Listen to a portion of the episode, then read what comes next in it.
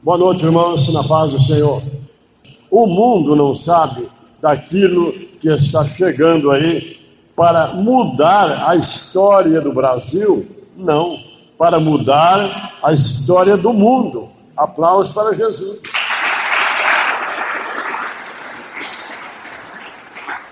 Ninguém sonha, ninguém pensa, porque Deus ocultou aos homens os seus segredos.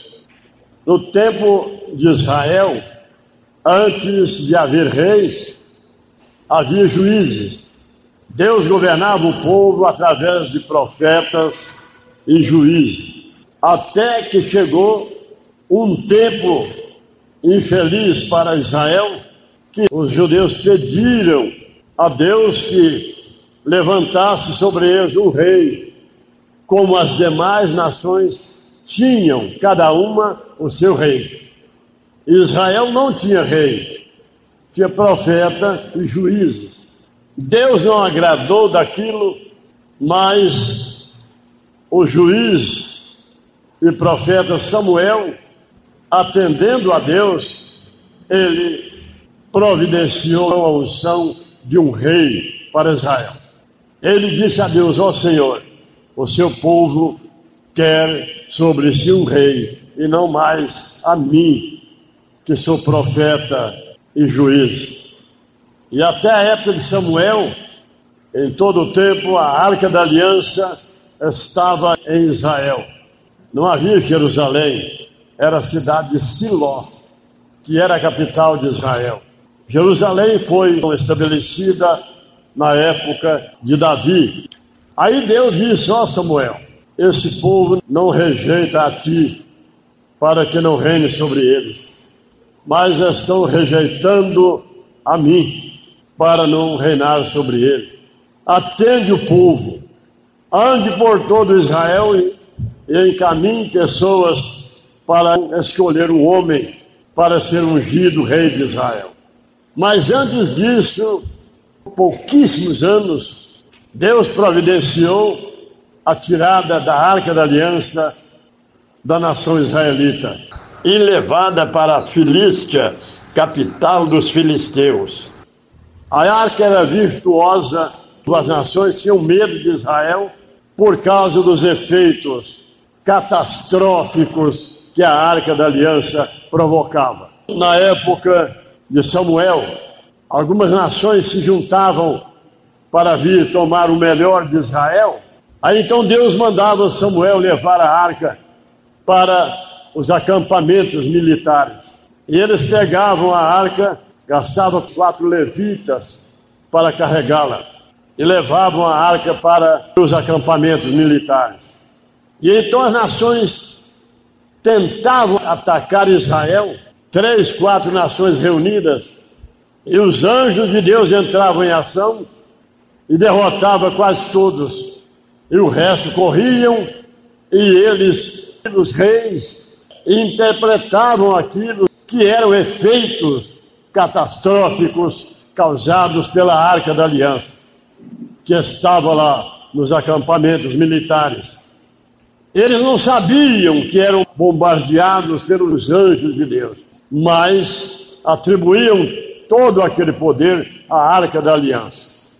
Na verdade, a Arca da Aliança deveria estar com o povo de Deus mesmo. Senão, não havia como Deus estar presente. Em certo tempo, Deus permitiu que os filisteus atacassem Israel e venceram Israel. Não mataram os judeus, mas eles tomaram a Arca da Aliança e levaram para a Filístia. Um povo pagão, um povo que nem sabia de Deus, sabia da fama da Arca. Sabia e conhecia. Eles sabiam que a Arca da Aliança, ela veio fazendo estragos desde a época de Moisés, no deserto, quando vinha do Egito para Canaã. Ela foi feita depois que saíram do Egito e ungida por Deus. Então o povo tinha medo, porque a fama dos hebreus no deserto, passando pelas fazendas e por cidades que se juntavam para proibir os hebreus de passarem em suas fazendas, E então os céus entravam em ação e começavam a destruir os soldados. E a Arca da Aliança sendo conduzida por Israel e também conduzindo Israel através de sua proteção. Aplausos para Jesus.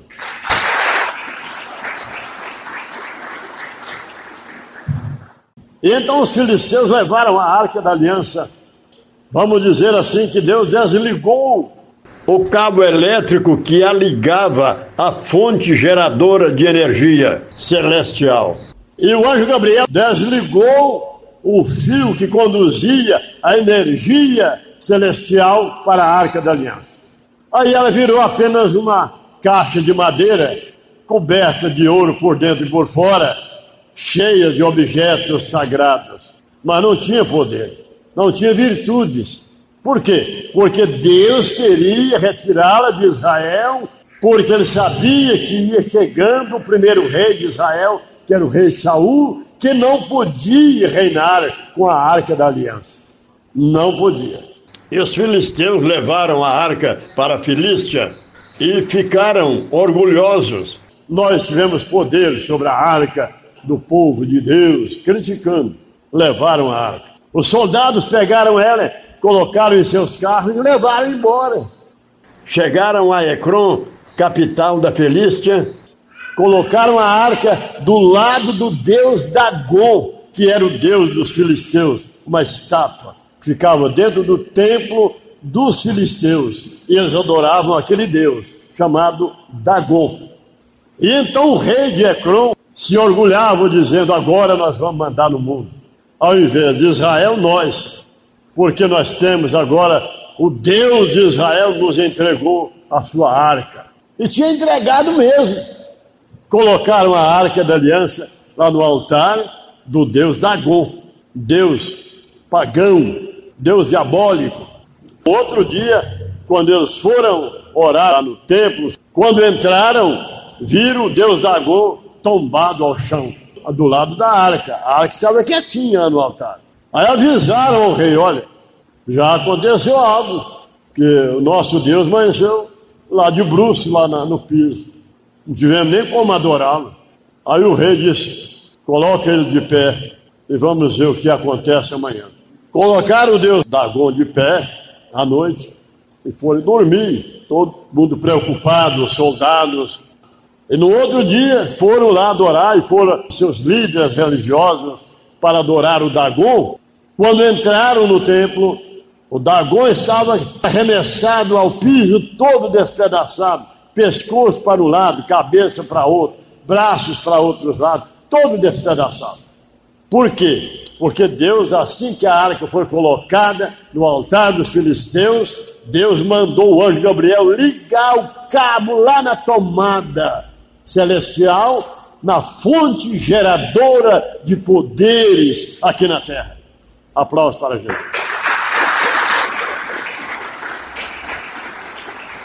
Porque a arca em si mesma, ela não tinha poder algum. Quem lhe dava poder era aquele que mandou Moisés a fabricá-la e colocar ali dentro as duas tábuas dos dez mandamentos e tantos outros objetos sagrados ali dentro dela, para que Deus habitasse dentro da Arca da Aliança. Aí eles, sem jeito com aquilo, todo derrotado, e de repente a notícia que o gado dos filisteus estavam todo pesteado, acometido de peste, de pestilência, todo o gado.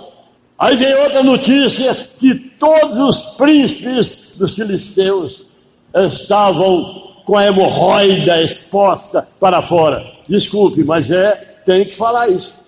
É coisas da Bíblia. Aí os médicos se juntaram, todos os príncipes acometidos pela a epidemia da hemorroida. Estou falando aqui pesado, mas não tem como não falar. Aí o rei reuniu seus príncipes, todos os seus conselheiros e disse: olha, essa história dos soldados ter trazido a arca para nós, isto foi uma armação dos judeus para acabar conosco. Enviou mensageiros a Siló, capital de Israel, para falar ao sacerdote que, por favor, pelo seu Deus, venha pegar a arca da aliança. E alguns tentaram pegar, morreram. Tocaram o dedo nela, morria mesmo. Até mesmo judeus. Aí os sacerdotes em Siló, em Israel, consultaram a Deus. Ele disse, vai e ordena ao rei de Ecrom que ajunte todo o ouro que ele tiver. Aí Deus, é mesmo para abusar dos filisteus, porque Deus tem isso. Ele castiga de uma forma escandalosa. Fala com ele que faça um cofre de cobre grande e faça um carro novo que nunca carregou nada, nunca conduziu nada. Carro de madeira, mas era um, era um, era um limousine de madeira. E amance duas vacas lá que tiveram o bois que nunca carregou. Tem que demorar dias.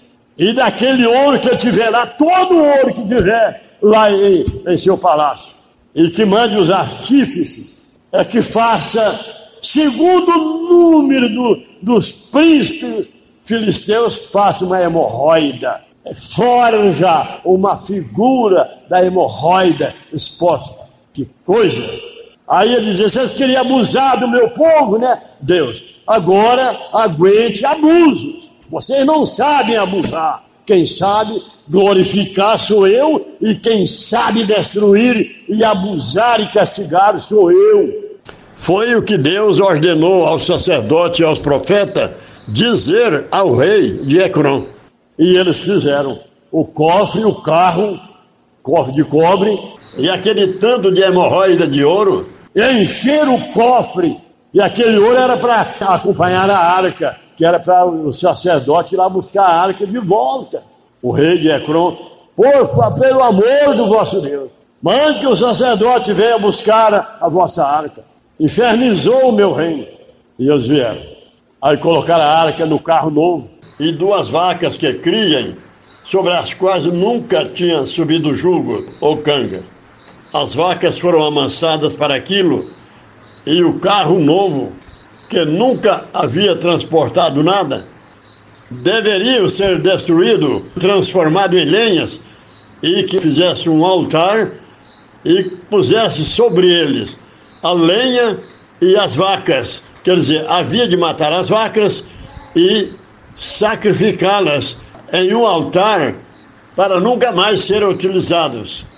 Não podia transportar nada mais, porque havia transportado a Arca da Aliança. Tem muita gente dizendo que Maria tinha muitos filhos com José. Aquele mundo de filhos, tinha seis filhos, os padres. Todos os evangélicos dizem que os irmãos de Jesus eram filhos de José com Maria. Coitados. Qual é, é mais virtuoso e tem mais valores diante de Deus? A Arca da Aliança ou Jesus Cristo? Pode responder. Jesus Cristo para Deus é maior, ou é a arca de madeira coberta de ouro que era maior para Deus? Jesus, não é? Claro. Se o carro novo e aqueles bois novos avançados não poderiam mais carregar nada, puxar nada mais, porque transportaram a arca da aliança. Será que um ventre que conduziu Jesus por nove meses poderia ser cedido para outras gravidezes causadas pela participação masculina? Será que podia aquele vento que carregou Jesus carregar mais gente, conduzir mais gente, filhos de homens? Nunca. Aí nem vai a arca. Reuniram os filisteus para ver a saída da arca. E eles pediram para ver o carro novo com a arca, alguns lá, e ver o cofre indo embora, para Deus abençoar eles. Aquilo Deus mandou falar para o rei, que era o, o sacrifício que eles teriam que fazer para pagar o preço do que eles fizeram, trazer a arca para os filisteus, sabendo que a arca era do Deus de Israel. Seria o preço que eles estariam pagando. Aí todos os filisteus que olhavam lá para o carro caíam mortos. Foram setenta que morreram. Só de olhar o carro lá com a arca, já morria, já caía morto. Qualquer judeu que pusesse a mão na arca, o dedo, caía morto. Só quem podia lidar com a arca, cuidar da arca, polir a arca da aliança, eram os levitas ungidos para cuidar dela. Nem sacerdote podia tocá-la com a mão, que caiu morto. E levaram a arca até as fronteiras de Israel. Aí quando chegaram às fronteiras, tinha milhares de judeus lá esperando a entrada da arca no território sagrado de Israel. Aí eles, em sua teimosia, glorificando a Deus porque a arca estava voltando para Israel, aí se juntaram lá para ver a arca e tal, morreram também. Lá, lá foi setenta.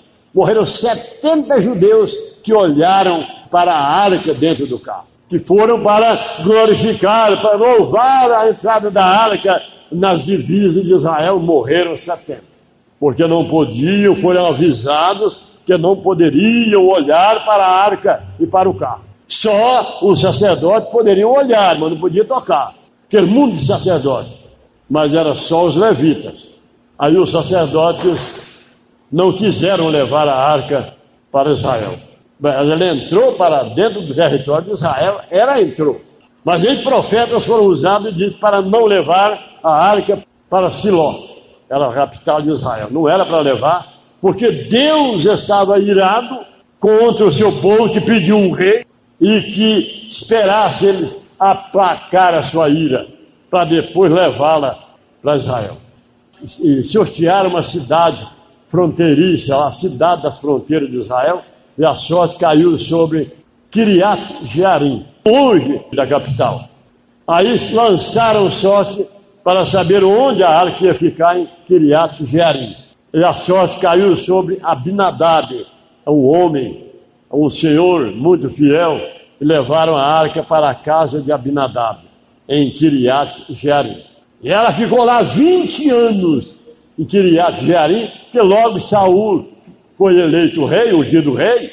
Ele reinou vinte anos. Enquanto ele não morreu, Deus não permitiu que buscasse a arca da aliança. E quem buscou ela? O rei Davi. Aí Samuel ungiu o rei Davi, e ele não tinha arca lá, mas para ele dominar as nações, ele precisava da arca. Ele precisava de Deus, da presença de Deus lá em Hebrom. Ele não reinou em Siló. Ele reinou em Hebrom sete anos e trinta e três anos em Jerusalém. Aí ele que reconstruiu Jebus, que ele tomou dos jebuseus, e estabeleceu Jerusalém, a cidade do grande rei, que era ele, o rei Davi. Então ele mudou então a sede de Hebrom para Jerusalém, depois daqueles sete anos, hein? E então Davi convocou todos os anciãos de Israel, com todos os seus príncipes, e escolheu dentre eles trinta dos mais bravos e que o defendia. trinta heróis que o defendia, e tiraram conselho com os anciãos e disse: se vós achar conveniente esse bem, e então buscaremos a arca do Senhor, porque nos dias de Saul não a busquemos. Bom, aí chegando lá em Kiriath-Jearim, fizeram lenha do carro, do carro novo, mataram os bois, dois bois, e fizeram um sacrifício, e a arca ficou lá vinte anos. Está escrito lá em Samuel que a arca ficou em Kiriath-Jearim por cerca de vinte anos. Saul não podia tirar a arca em seu poder. Saul foi um fracasso para Israel, porque foi um rei que o povo pediu, não foi Deus que concedeu, não foi Deus que elegeu. Ele permitiu a unção dele, mandou Samuel procurar o, o mais alto homem que tivesse em Israel e o mais formoso, e ungisse então para o povo. E levando então a arca de Abinadab, que era lá em Kiriath-Jearim, da casa de Abinadab, em um carro novo, é um outro carro, e um carro novo, tornou, tornaram a fazer outro carro, e levaram a arca de Deus, e Iô e Uzá ia adiante da arca. E Davi e toda a casa de Israel iam acompanhando e glorificando a Deus. E chegando à eira de Narmon, estendeu Uzá a sua mão sobre a arca, porque os bois tropeçavam e a balançavam. Aí Uzá era filho de um sacerdote, Jedua. Então quando a arca balançou lá em cima do carro, aí Uzá com a melhor das intenções, e ele levou a mão para segurar a arca, para não cair do carro. Filho de um sacerdote, Jedua. Ele então, havendo Uzá estendido a mão sobre a arca, porque os bois a deixaram pender, tropeçando. Ela balançou. Então a ira do Senhor se acendeu contra Uzá, e Deus o feriu ali mesmo, e ele morreu junto à arca. Irmãos, será que nós vamos ter condições de buscar a arca? Deus já nos falou que ela vai ser transportada em um carro zero, que nunca ninguém entrou, não pode nem entrar. Será que quem vai dirigir esse carro, hein, irmão? Será que quem pode buscar a arca da aliança? E o povo estava todo mundo em jejum. Davi com milhares e milhares e milhares. Mas não adiantou. A justiça de Deus é severa. Aí então Davi, vendo isso, caiu em uma imensa tristeza, porque o Senhor abriu uma brecha em Uzá, que as suas vísceras saíram. O anjo veio com a espada. Eles não viram o anjo. O anjo veio com a espada e abriu o ventre dele, que a, as vísceras caíram pelo chão. E Uzá era filho de um sacerdote judeu. Ele e um outro, por nome Iô, que eram para ir atrás da arca ali e tal, mas não era para tocar nela. E Uzá tocou, porque pensou que ela ia cair. E aconteceu isso aqui. Aí Davi, então, caiu em tristeza, porque viu que o Senhor abrira brecha em Uzá, que as vísceras caíram. E temeu Davi ao Senhor naquele dia, e disse: como levarei para mim a arca do Senhor? Um Deus santo desse, não vou levar. A ira dele não se aplacou. Eu não levarei a arca do Senhor para Jerusalém. Não levarei. Diante de um Deus santo desse. E então, havendo lançado sorte para onde iria a arca da aliança, e caiu a sorte sobre Obede-Edom, um fazendeiro, ali por pé. A palavra Obede-Edom, o nome dele não era esse. É, foi colocado o nome pelas virtudes desse homem. Obede-Edom significa obediência ao extremo. E então os sacerdotes ungiram um filho de Obede-Edom, de nome Eliezer, para cuidar da arca. E ficou a arca do Senhor na casa de Obede-Edom por três meses. E abençoou o Senhor a Obede-Edom e toda a sua casa. Então avisaram a Davi. Ele, o Obede-Edom mandou ir lá em Jerusalém avisar a Davi: olha, a ira do Senhor se aplacou. Ele resolveu abençoar. O meu gado, minhas ovelhas, parem de muito. Dentro de três meses eu enriquei. E mandou avisar a Davi. Então, avisara a Davi, dizendo: abençoou o Senhor a casa de Obede-Edom em tudo quanto ele tem, por amor da arca de Deus. Aí foi, pois, Davi e trouxe a arca de Deus para cima, vinda da casa de Obede-Edom para a cidade de Jerusalém, cidade de Davi. E Davi, então, saltava de alegria com todas as suas forças diante da arca do Senhor. E estava Davi cingido de um éfode de linho. É um roupão branco de linho. E assim levavam Davi e todo Israel a arca do Senhor com júbilo. E sucedeu que, entrando a arca do Senhor na cidade de Davi, Mical, filha de Saul, esposa de Davi, ela não era rainha, ele se casou com ela, Saul já havia morrido aqui. E então Mical, filha de Saul, estava olhando pela janela e vendo o rei Davi, que ia bailando diante da arca, dançando. Virou um meninão, só que ele era valente demais, que havia bailando e saltando diante da arca do Senhor, e ela o desprezou em seu coração. Olha que mulher louca. Davi teve que casar com ela para que não se escandalizasse Israel, porque o que era para ser o herdeiro do trono era Jônatas, que era o príncipe, herdeiro do, do, do trono de Saul. Aí então Davi casou-se com Mical, com a princesa, filha de Saul, para que então ajeitasse mais ou menos, para que não dissesse depois que Davi tomara pela força o trono das mãos do herdeiro Jônatas, pois ele casou com, com a, a princesa. Então fizeram esse, esse, essa ajeitadeira aí para amenizar um pouco da situação. Irmãos, tem mais coisas, mas aí Deus fechou a madre de Mical para não dar é, filho a Davi, e ela não criou. E ela foi amaldiçoada. Irmãos, a Arca da Aliança, ela vai ser buscada mais uma vez para ser colocada no altar do reino de Deus. Aplausos para Deus.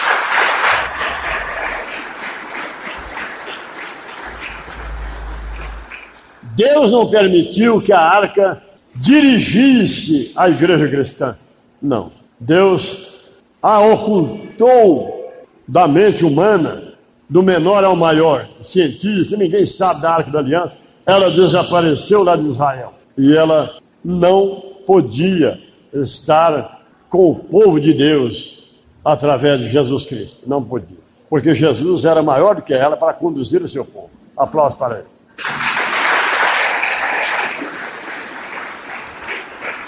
E também se o povo de Deus, a igreja cristã, tivesse de posse da arca durante esses dois mil anos, ela já estaria mandando nas nações desde lá, porque recebeu a arca, domínio das nações. Então a arca da aliança vai ser trazida do local onde ela está, em carro zero, carro novo, e o povo que há de buscá-la, olha, não estranhe não, mas vai morrer muita gente. E acabando Davi de oferecer os holocaustos e ofertas pacíficas, havendo colocado a arca numa tenda nova que ele havia preparado para ela. Então abençoou o povo em nome do Senhor dos Exércitos. E a seguir, ele partiu a todo o povo e a toda a multidão de Israel, desde os homens até as mulheres, a cada um deles um bolo de pão, e um bom pedaço de carne e um frasco de vinho. E então foi-se todo o povo, cada um para suas casas. Aplausos para Jesus.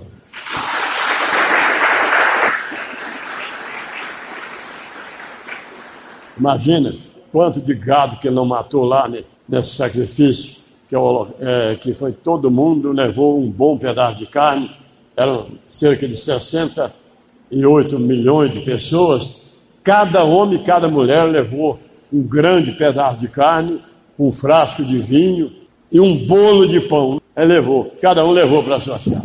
Irmãos, quem está pronto para ir buscar a Arca da Aliança, levante a mão. Quem está pronto para vê-la em cima de um carro, de uma caminhonete preparada para isso, sem laterais, claro, uma super caminhonete, Hilux. Que Hilux, muito acima disso, mas a carroceria sem laterais e sem traseira também. E, e a Arca da Aliança, com muitos outros objetos, três percussões de Davi que Deus requeriu dele que guardasse. Todas cobertas com panos verdes em cima daquele carro. E quem está pronto para vê-la se retirar de cima dela e de cima dos instrumentos, aqueles panão verde. Enquanto estiverem cobertas com pano verde, tudo bem. Quando descobrir a Arca da Aliança e todos aqueles instrumentos, quem estará pronto para vê-lo? Levante a mão. Nenhuma pessoa se habilita a dizer, eu estou pronto. Aquele povo Israel que foi encontrá-la lá nas fronteiras de Israel com a Filístia, eles foram em jejum, pensando que estava pronto. Olharam para ela e morreram. Porque a ira de Deus estava sobre Israel por causa da rebeldia de Israel. E como não estará esse povo de Deus, hein, irmão? Como não estará na ocasião? Está chegando aí. Já está aos nossos narizes. Amém? Um grande aplauso final para Jesus.